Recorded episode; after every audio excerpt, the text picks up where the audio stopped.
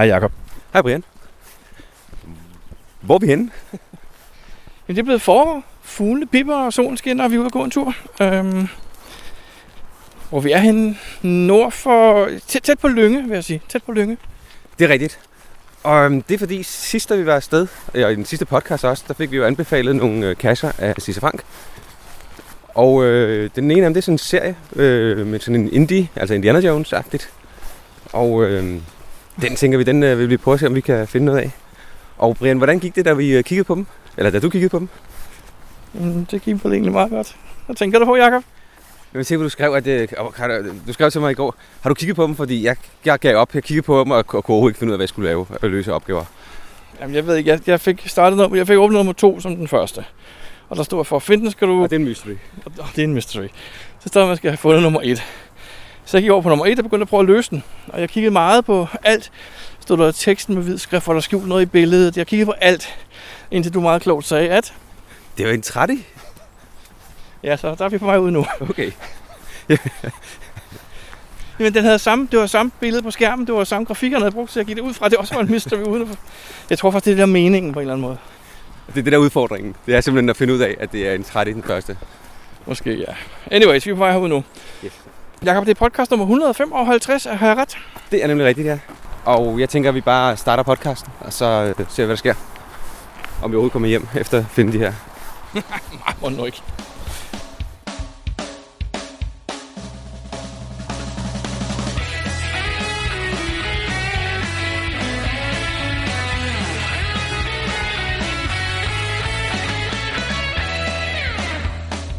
Du lytter til GeoPodcast, din kilde for alt om geocaching på dansk.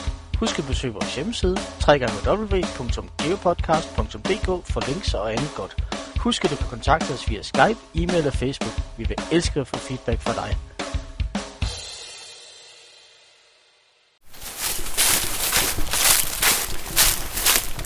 Vi er på vej til step 2, Jacob.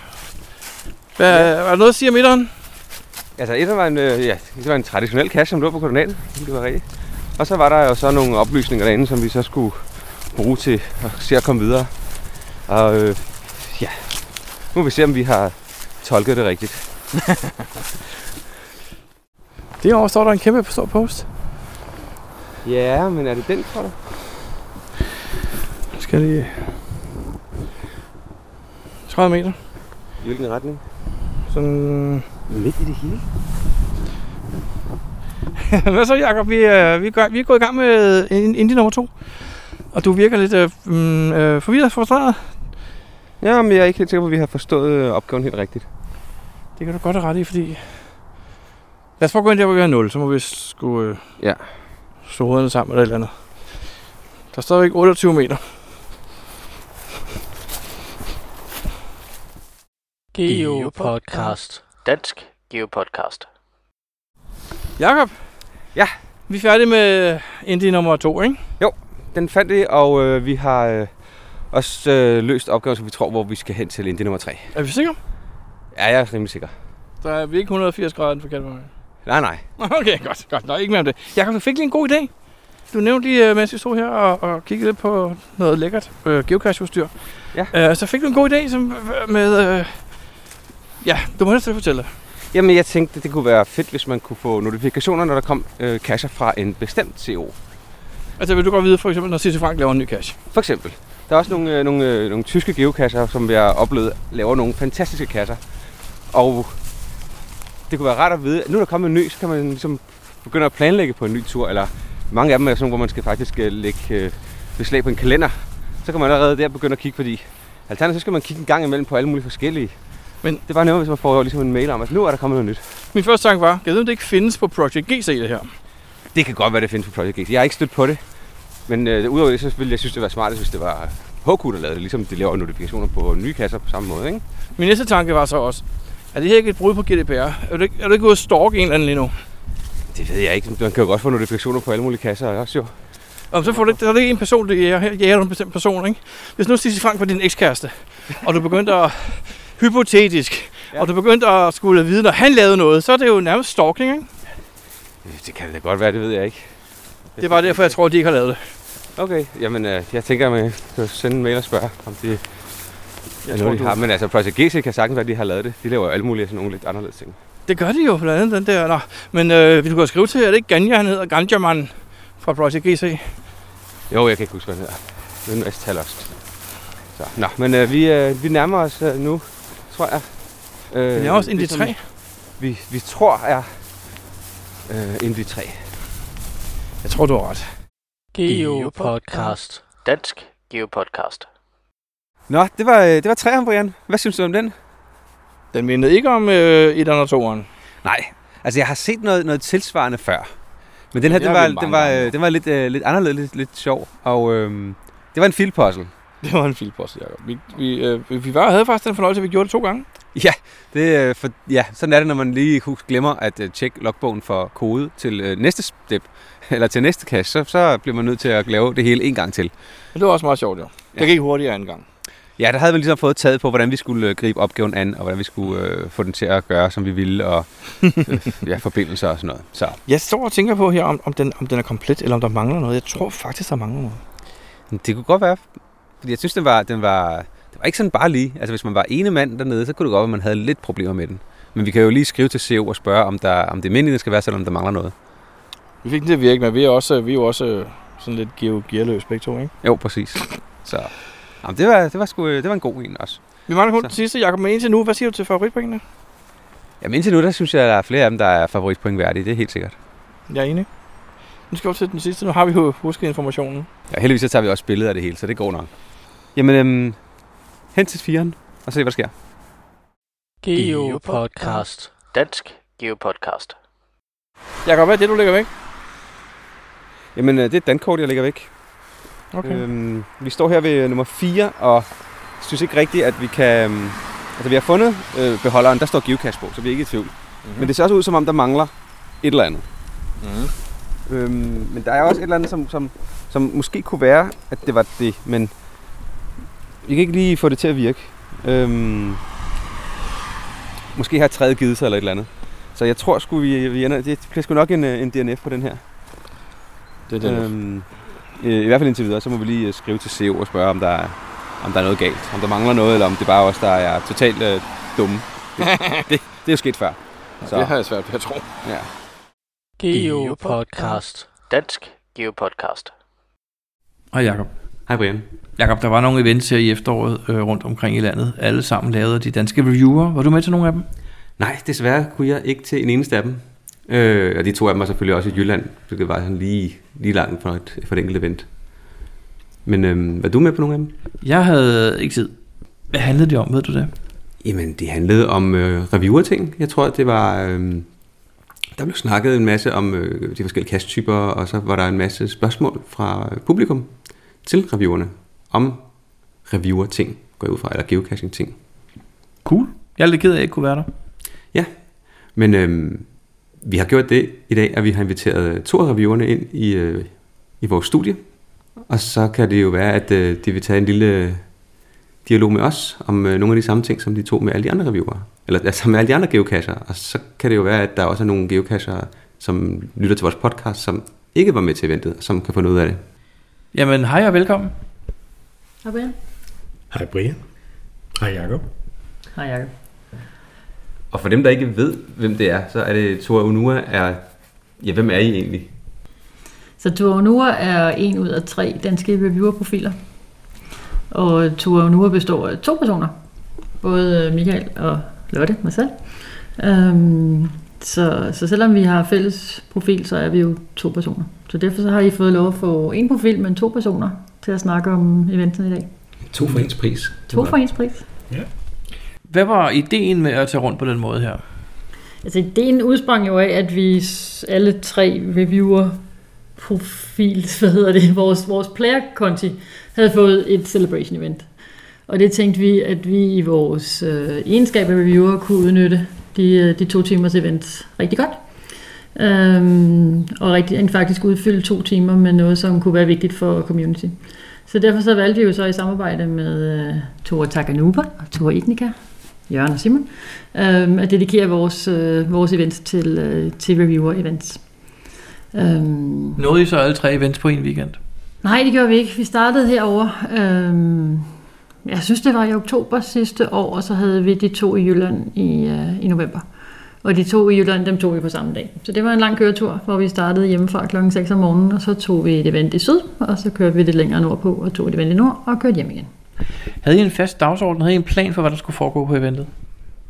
Vi havde besluttet, at vi godt ville have, at det var brugerstyret, men ud fra en øh, ramme, vi havde sat. Øh, vi vil godt give dem et indblik i, hvordan øh, der ser ud i øh, reviewer-maskinrummet. Og øh, til det havde vi valgt at tage udgangspunkt i hver af de forskellige kasttyper, der er, som vi får ind til review. Øh, og så øh, skabe en dialog med deltagerne omkring hver af de kasttyper. Men styret ud fra, hvad de måtte have spørgsmål på dem, og ikke så meget, øh, hvad vi tænkte, at de måske ville spørge om. Øh, så vi, øh, vi havde øh, de forskellige cache-typer med, i form af nogle illustrationer. Og øh, så startede vi fra en ende af. Det her, det er en traditionel cache. Hvad karakteriserer den?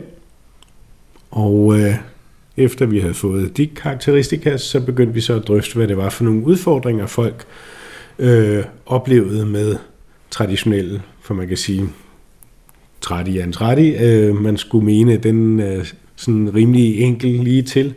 Men, øh, men der dukkede jo sådan lidt op fra gemmerne, som folk havde oplevet rundt omkring. Øh, og det var den dialog, vi gerne ville have. Hvorfor får de øh, de kommentarer, de gør fra reviewerne nogle gange? Øh, hvordan kan det være, at de nogle gange får et modspil, de ikke lige havde regnet med? Vi havde afprøvet konceptet på Djursland sidste år. Forrige år er det jo så nu. Øhm, og vi står også erfaring, at to timer måske ikke var helt nok, så vi havde faktisk, var det i to og en halv times event med øh, en times dialog, øh, lidt mere omkring cash-typer. Så havde vi en pause, hvor der var mulighed for, for publikum at snakke med den enkelte reviewer, så vi ligesom trak os i lidt hver hjørne, og så kunne man have en dialog sådan på tomandshånd. Og så sluttede vi af med en quiz, og det vidste øh, publikum godt øh, fra starten. Så En, vi, en quiz med præmier? En quiz med præmier, ja. Mm. så vi har tænkt os lidt, om vi skulle gøre lidt det samme i dag, så I fik en, øh, en mulighed for at have dialog, så I er publikum i dag, og så repræsenterer vi den samlede, samlede reviewerstand.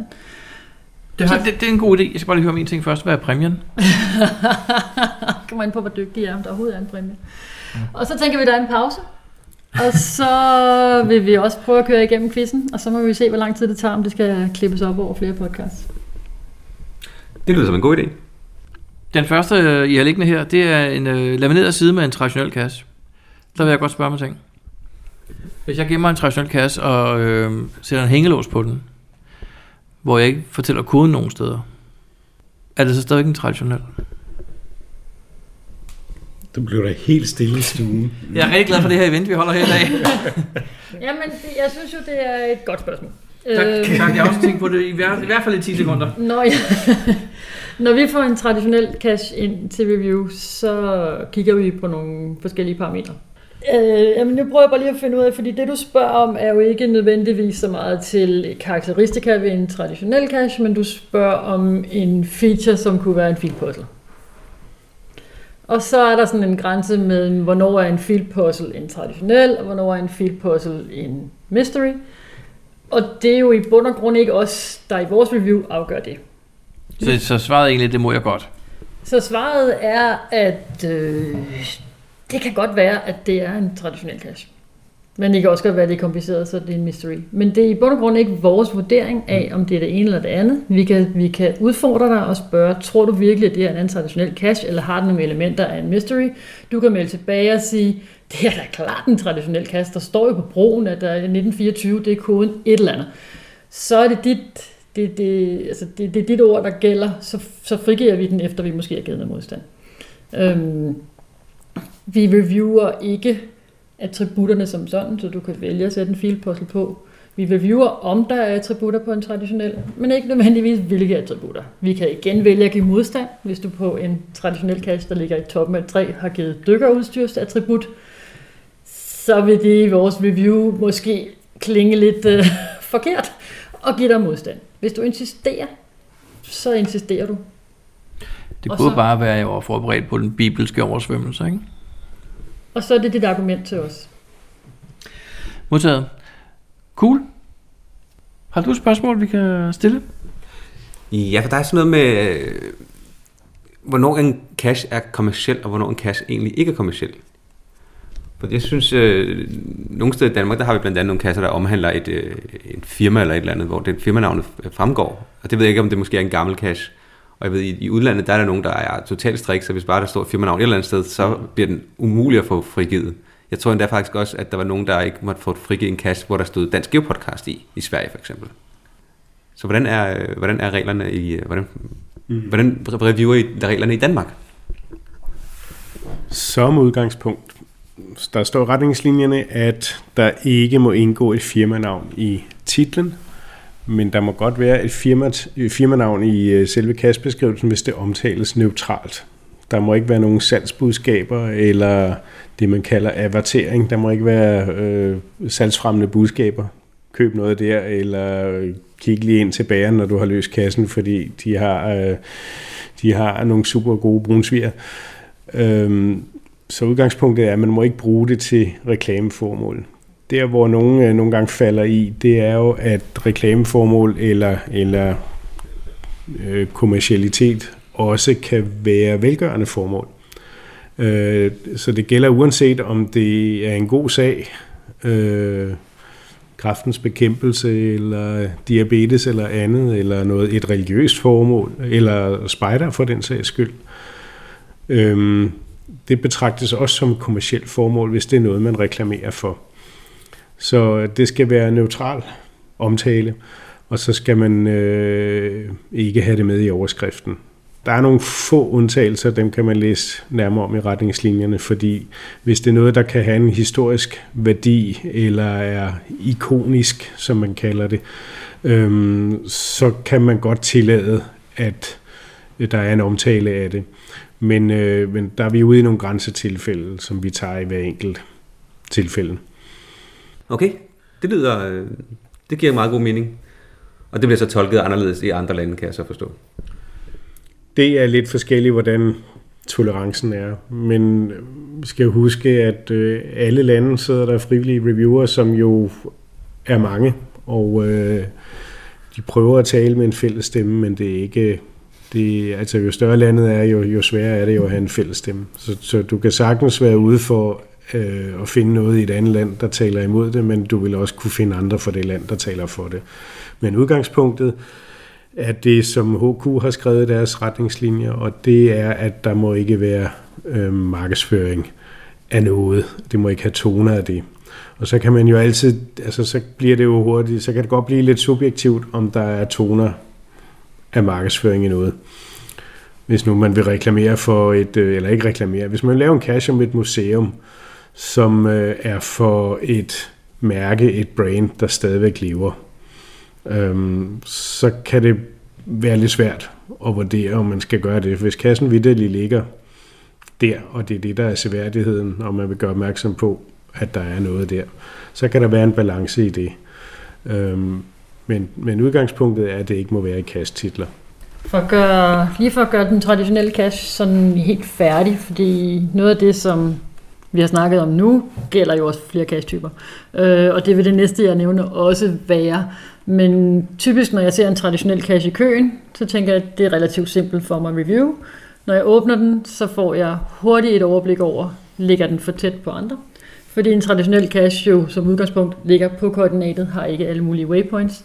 Øhm, så jeg skal sikre mig, at den ligger minimum 161 meter fra, en, øhm, fra den nærmeste fysiske waypoint eller nærmeste cache. Øhm, en anden ting, jeg skal sikre mig i en traditionel cache, er, at der er en beholder med en logbog. Og en logbog skal være udskiftelig, øhm, og så kan man jo helt diskutere det, men hvis jeg ser nogle ting i en traditionel kastbeskrivelse, der indikerer for mig, at der ikke er en beholder med en fysisk logbog, så skal jeg reagere på det. Altså jeg husker for nogle år siden, og det er nok mere end bare et par år siden, der var vi oppe i, øh, i, til et event oppe i Skagen, og der var der kommet en masse nye kasser. Der var et øh, mega-event, tror jeg. Og den ene af kasserne, der var der en, øh, en USB-nøgle, og så skulle man øh, sætte den i sin computer, og så skrive i en øh, tekstfil, det var ligesom loggen øh, til den cache, hvilket jo var innovativt og øh, spændende og meget sjovt, og fik også, nej, jeg tror ikke, den fik favoritpoint, de fandtes ikke dengang. Det synes jeg ikke, jeg har set øh, længe. Hvorfor ikke det? Det skyldes jo, at det ikke er tilladt. øhm, den må ikke være elektronisk på den måde. Der skal være en fysisk logbog, man kan skrive i med et skriveredskab. Og hvis det kræver et helt specielt skriveredskab i øvrigt, så skal det øh, være vedlagt. Øhm, så hvis det kræver en helt speciel pind med meget specielle egenskaber, jamen så skal den pind findes, så skal den være der.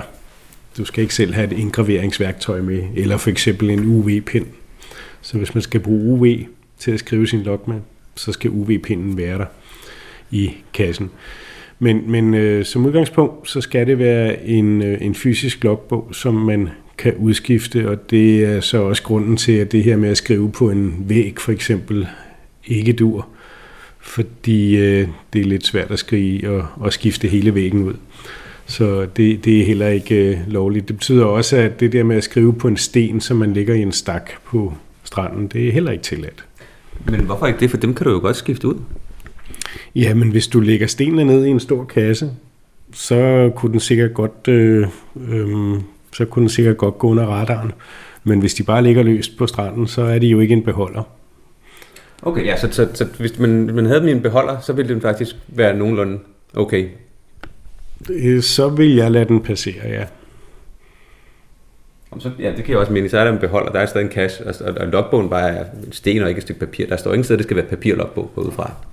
Nej, og der er nogle grænsetilfælde også, fordi øh, der er måske nogen, der har set de her gummimagneter, som dybest set er et ark eller en side, der er lavet af gummimagnet, hvor selve lokken sidder på bagsiden af den her gummimagnet, så er den måske kamufleret som et skilt eller et eller andet i den stil, og når man piller skiltet af, så sidder lokken på bagsiden. Og så kan man sige, at der er jo egentlig ikke en fysisk beholder, men det er sådan et grænsetilfælde, som HK har vurderet er i orden, og som man betragter som værende en, en cache med en lok. Øh, og det har de accepteret. Så der kan være nogle grænsetilfælde, og, øh, og det er jo ikke alt, der står specifikt i retningslinjerne. Øh, det er ligesom øh, lovgivningen, det er ikke alt, der står i lovtekster. Det er derfor, der sidder nogle dommer nogle gange og skal, skal vurdere, hvordan de skal fortolkes. Og det er jo også den rolle, vi har nogle gange, at, at øh, så er vi nødt til at fortælle, hvordan HK gerne vil have, at de skal fortolkes, øh, de retningslinjer, der er lavet. Og det er noget, de briefer os om øh, jævnligt. Øh, og derfor kan man godt komme ud for, at vi nogle gange giver øh, noget, noget modstand øh, i form af noget, man ikke lige kan finde på skrift, øh, fordi det står mellem linjerne, øh, og er resultatet af en fortolkning, HQ har været nødt til at lave, fordi der har været en sag på det engang. Okay. Og jeg er faktisk lidt glad for, at man får lov til at lave de der magneter, fordi de kan faktisk være ret, øh, ret sjove. Og en god måde at kamuflere en cache på, faktisk. Brian, har du noget mere til, øh, til traditionel? Nej. Geopodcast. Dansk Geopodcast. Det næste, vi har, er en multicache. Og hvad vil du umiddelbart sige, Jacob, at der til, I hedder det, kendetegnes en, ved en multicache? Det er, at der er flere steps. En meget, meget vigtig ting, vi kigger på, når vi får en multicast til review, det er, om der er en opgave på startkoordinater. Og det kan være en fysisk ting, man skal finde, der kan lede en videre, eller det kan være en virtuel, der kan løses, hvor mange vinduer er der på bagsiden af kirken. Så det er ikke nok at sige, her på startkoordinater, det er her, hvor du stiller bilen, det er den første opgave. Og så bagefter skal du gå et andet sted hen. Nej, det er ikke godt nok. Der skal være en opgave på start. Så du kan angive et parkeringssted til din bil, og så må du lægge ikonet, hvor din første opgave er. Okay. Og det er den typiske fejl, vi ser på, på indsendte multier. Det er, at, øh, at de siger, ved startkoordinatet kan du stille din bil, og derefter skal du gå til du, du, du. Det må vi ikke. Øhm, og det lærte vi på den hårde måde for efterhånden en del år siden, hvor, øh, hvor der var en række multier, som, som havde en projiceringsopgave på starten. Og det vil sige, at man behøvede aldrig at gå til start, men man kunne projicere fra startkoordinatet, og så gå direkte til næste step, som i nogle tilfælde jo så var slutkoordinatet. Og det er ikke meningen med en multi. Nej, men så var det jo nemt, fordi så kunne man jo lægge dem til det passede med et øh, geoart, er det ikke sådan der? Så må man lave en anden farve i form af en mystery. Men det kan vi snakke om, når vi snakker mysterier. Okay.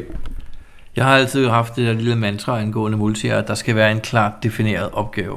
Det må ikke være ligesom en mystery, hvor du skal finde ud af, hvad opgaven er. Er det stadigvæk sådan der? Det er udgangspunktet. Altså retningslinjerne siger jo, at, at øh, på en multi, så kan du finde, øh, så kan du løse opgaven øh, ved at læse kastbeskrivelsen, og så gå ud i marken og gøre det, der står i kastbeskrivelsen. Så det er ligesom det grundlæggende forhold ved en multi. Ikke? Og som Lotte siger, så skal der være en opgave på øh, startkoordinaterne, som gør det nødvendigt at besøge stedet. Øh, så man kan ikke bare have en, en, øh, en opgave på startkoordinaterne, som man kan løse hjemmefra. For eksempel projicere 50 meter 270 grader fra startkoordinaterne, fordi det kan du løse hjemmefra. Hvad nu hvis opgaven hedder, øh, tæl antallet af vinduer i huset her, og du på Street View kan se vinduerne? Ja, det er et godt spørgsmål, og det HK siger, det er, at Street View er et hjælpemiddel øh, ved siden af, øh, som hvis, hvis du har den mulighed, og, og du kan gøre det sådan, jamen så kan du gøre det sådan. Men det er egentlig okay. Det må man godt kunne. Men du må ikke projicere hjemmefra. Nej, det må du ikke. Det, fordi, det, det, det kan du gøre direkte ud fra det, der står i opgaven. Men Så. det er ikke alle, der opdager, at de øh, for eksempel kan øh, stille sig på stedet med Google Street View og løse opgaven, mens de er der. Det vil jo så fortælle dem nu, så det er jo godt. Ja, ja, ja, ja. Så personligt super ærgerlig multi. Men der er jo også, øh, jeg har set, nogen har lavet det med et vejskilt for eksempel, ikke? At der står et vejskilt, øh, kig på nummeret, og, og der har Google det jo heldigvis med at sløre noget, der har med tekster og numre at gøre, så... øh, så Men, Men for at vende tilbage til Brians spørgsmål omkring, hvad man skal kunne tage den og løse den ud fra teksten, ja. øhm, så er den grænse jo også flydende. Fordi i gamle dage, når man cacher med en GPS versus i dag, hvor alle forventer at have smartphones, så kan der være multier, som, som rent faktisk kræver, at du skal slå noget op på din telefon. Og det er okay. Hvad, er det det? Ja. Det, det. Ja, men det kommer an på kompleksiteten i det. Øh, men men øh, hvis man går ind i øh, helpcenter på geocaching.com og søger på multier, så, øh, så kan man finde sådan et fint lille schema, der viser, hvad forskellen er på multier og mysteries. Så der er nogle eksempler øh, på det. Øh, og det kan være meget godt at tage udgangspunkt i.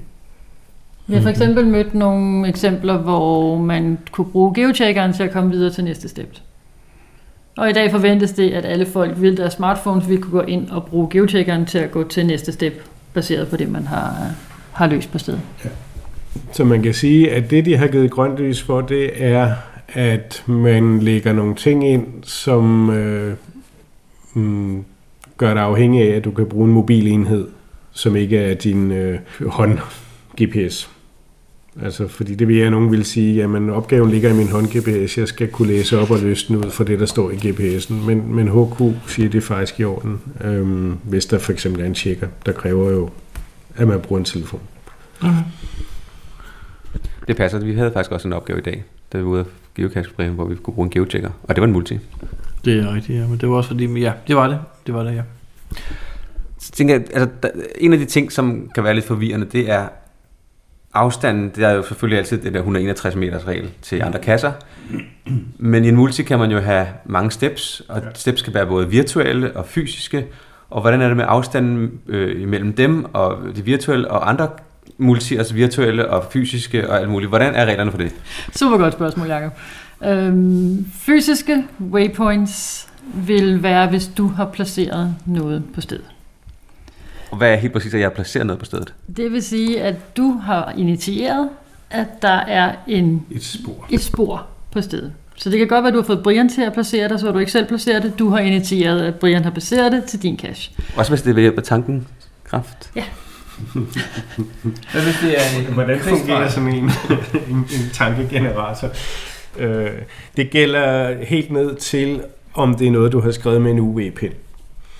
UV-spor er også et fysisk spor, ligesom en dymo også er et fysisk spor.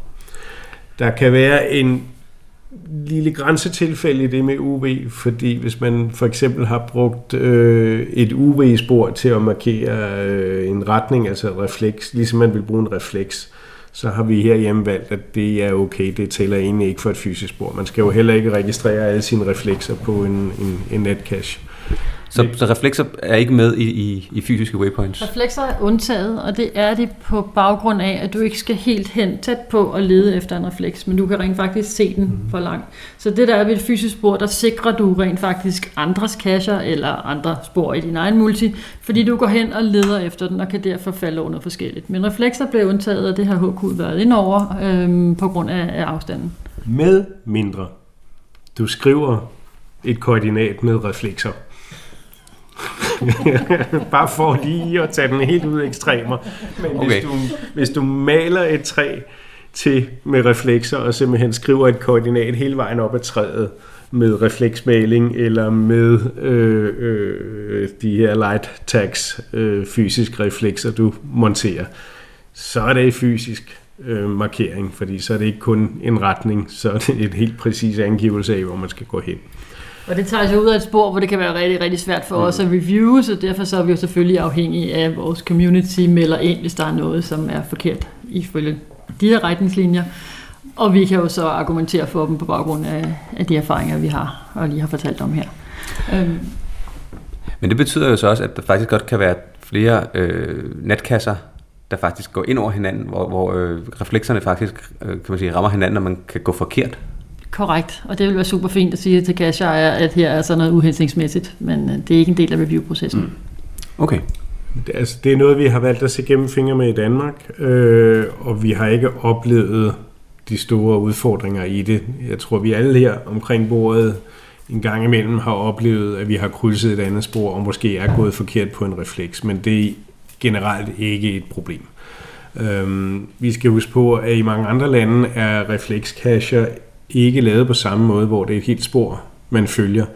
Der er det ofte et spor, eller en, en, en markering, man bruger til at markere, at der ligger et fysisk spor.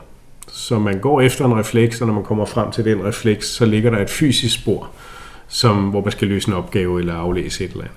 Så der kan være forskelle fra land til land også. Men det her er den praksis, vi har herhjemme. Der er vi ret loose med den del. Og det får mig så tilbage til fysiske spor inden for samme cache. Fordi der skal være 161 meter til et fysisk spor hos en anden cache, men lægger du selv en række fysiske spor inden for din egen multi, så behøver der ikke at være 161 meter mellem. Så du behøver ikke sikre dig selv. Så du kan godt lave et spor, hvor der er 20 meter fra den ene opgave til den næste opgave inden for din egen cache. Men hvert fysiske waypoint skal overholde 161 meter til andre cacher. Okay. Også, og også selvom de andre kasser er nogen, du selv ejer.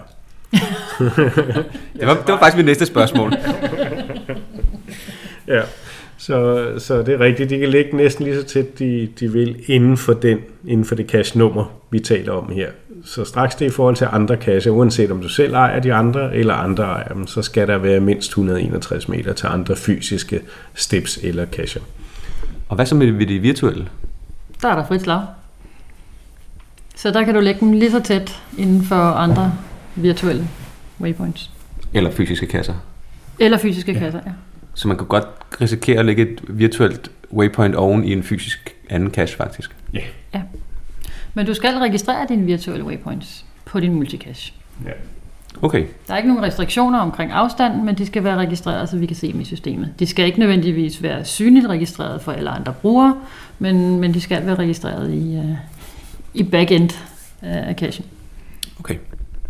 I sagde, øh, at det kunne være rart med nogle tilbagemeldinger. Jeg skal høre, kalder, I- kalder I det en stikkerlinje eller en whistleblower-løsning?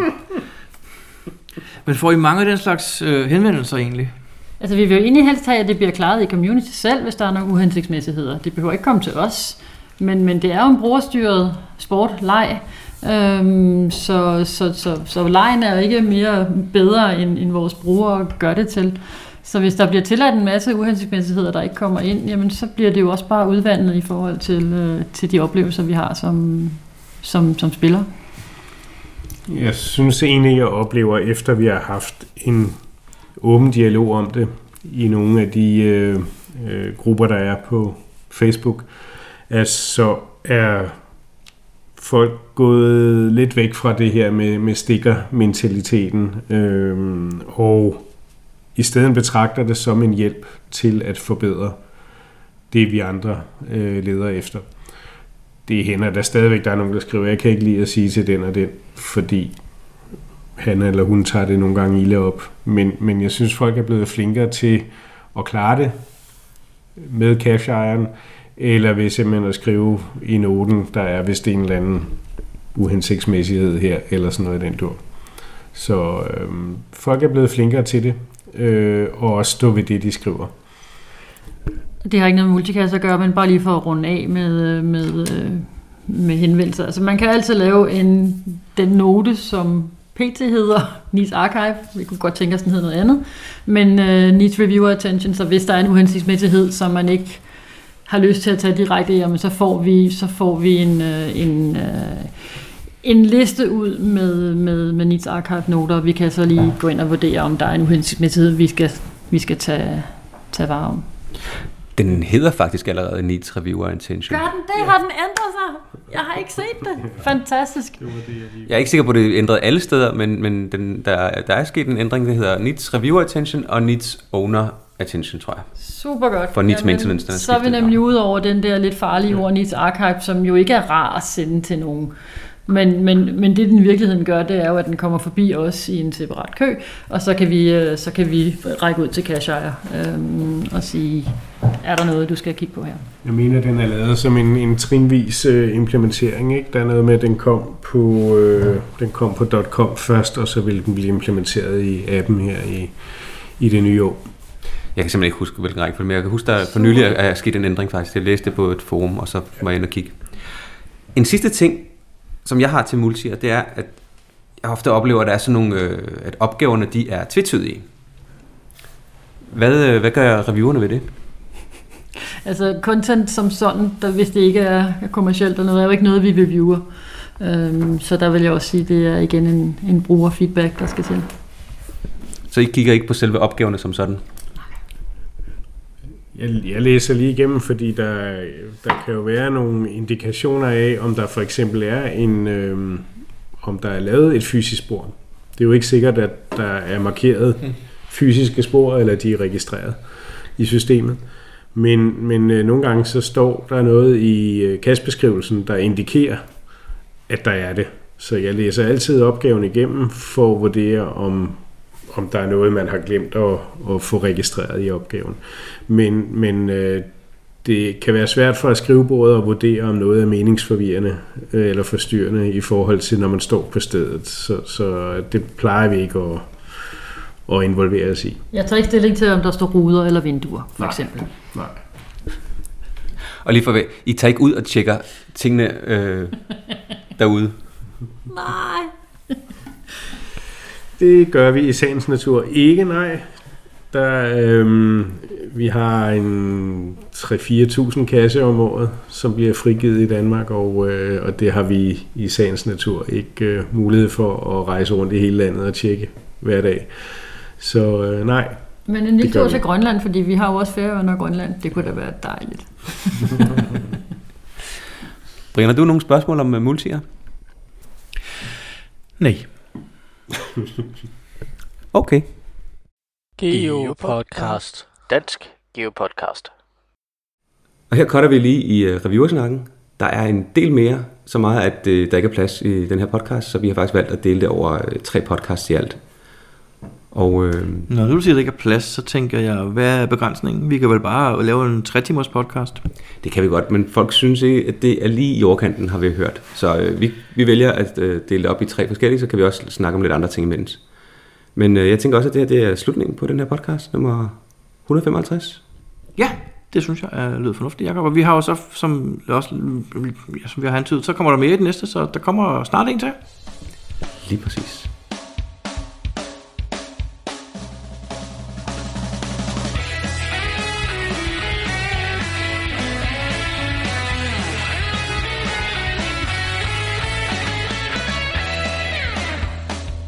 Du lytter til GeoPodcast. Din kilde for alt om geocaching på dansk. Husk at besøge vores hjemmeside, www.geopodcast.dk for links og andet godt. Husk at du kan kontakte os via Skype, e-mail og Facebook. Vi vil elske at få feedback fra dig. Jeg har et enkelt spørgsmål, hvis jeg lige må vende lidt tilbage til noget, du nævnte tidligere. Du, I, I noget, I nævnte tidligere. Jeg har, jeg har et spørgsmål, hvis jeg må vende til. Ja.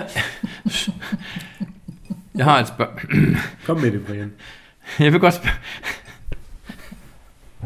I, ja, det er sjovt, det ikke går selv godt, og I bare sidder og griner.